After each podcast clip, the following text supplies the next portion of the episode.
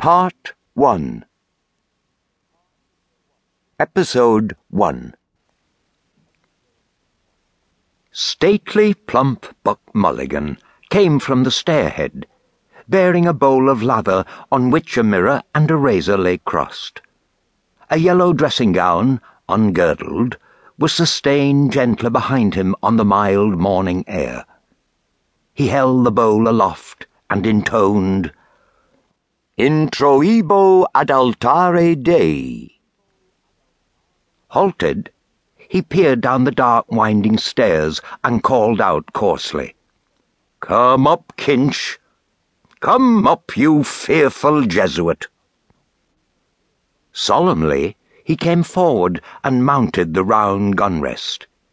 He faced about and blessed gravely thrice the tower, the surrounding land, and the awaking mountains. Then, catching sight of Stephen Dedalus, he bent towards him and made rapid crosses in the air, gurgling in his throat and shaking his head. Stephen Dedalus, displeased and sleepy, leaned his arms on the top of the staircase and looked coldly at the shaking, gurgling face that blessed him, equine in its length and at the light, untonsured hair grained and hued like pale oak. Buck Mulligan peeped an instant under the mirror and then covered the bowl smartly. Back to barracks, he said sternly. He added in a preacher's tone, For this so dearly beloved is the genuine Christine, body and soul and blood and ounds. Slow music, please. Shut your eyes, gents. One moment. A little trouble about those white corpuscles. Silence all. He peered sideways up and gave a long, slow whistle of call, then paused a while in rapt attention, his even white teeth glistening here and there with gold points. Chrysostomos. Two strong, shrill whistles answered through the calm. Thanks, old chap, he cried briskly. That will do nicely. Switch off the current, will you? He skipped off the gun rest and looked gravely at his watcher, gathering about his legs the loose folds of his gown.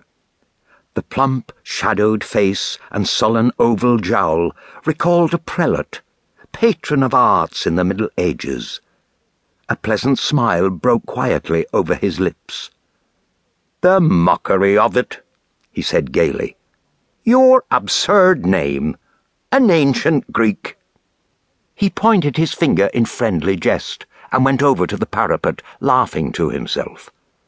Stephen Dedalus stepped up, followed him wearily halfway, and sat down on the edge of the gun rest. Watching him still as he propped his mirror on the parapet, dipped the brush in the bowl, and lathered cheeks and neck. Buck Mulligan's gay voice went on. My name is absurd too. Malachi Mulligan. Two dactyls.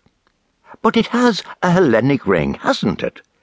Tripping and sunny like the Buck himself. We must go to Athens. Will you come, if I can get the aunt to fork out twenty quid? He laid the brush aside and, laughing with delight, cried, Will he come? The jejune Jesuit. Ceasing, he began to shave with care.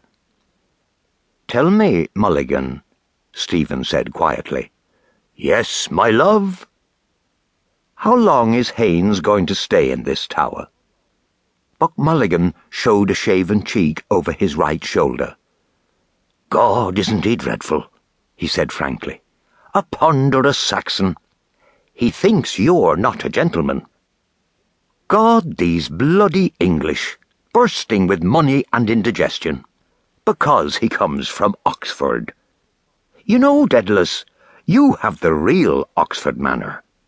He can't make you out. Oh, my name for you is the best. Kinch, the knife blade. He shaved warily over his chin.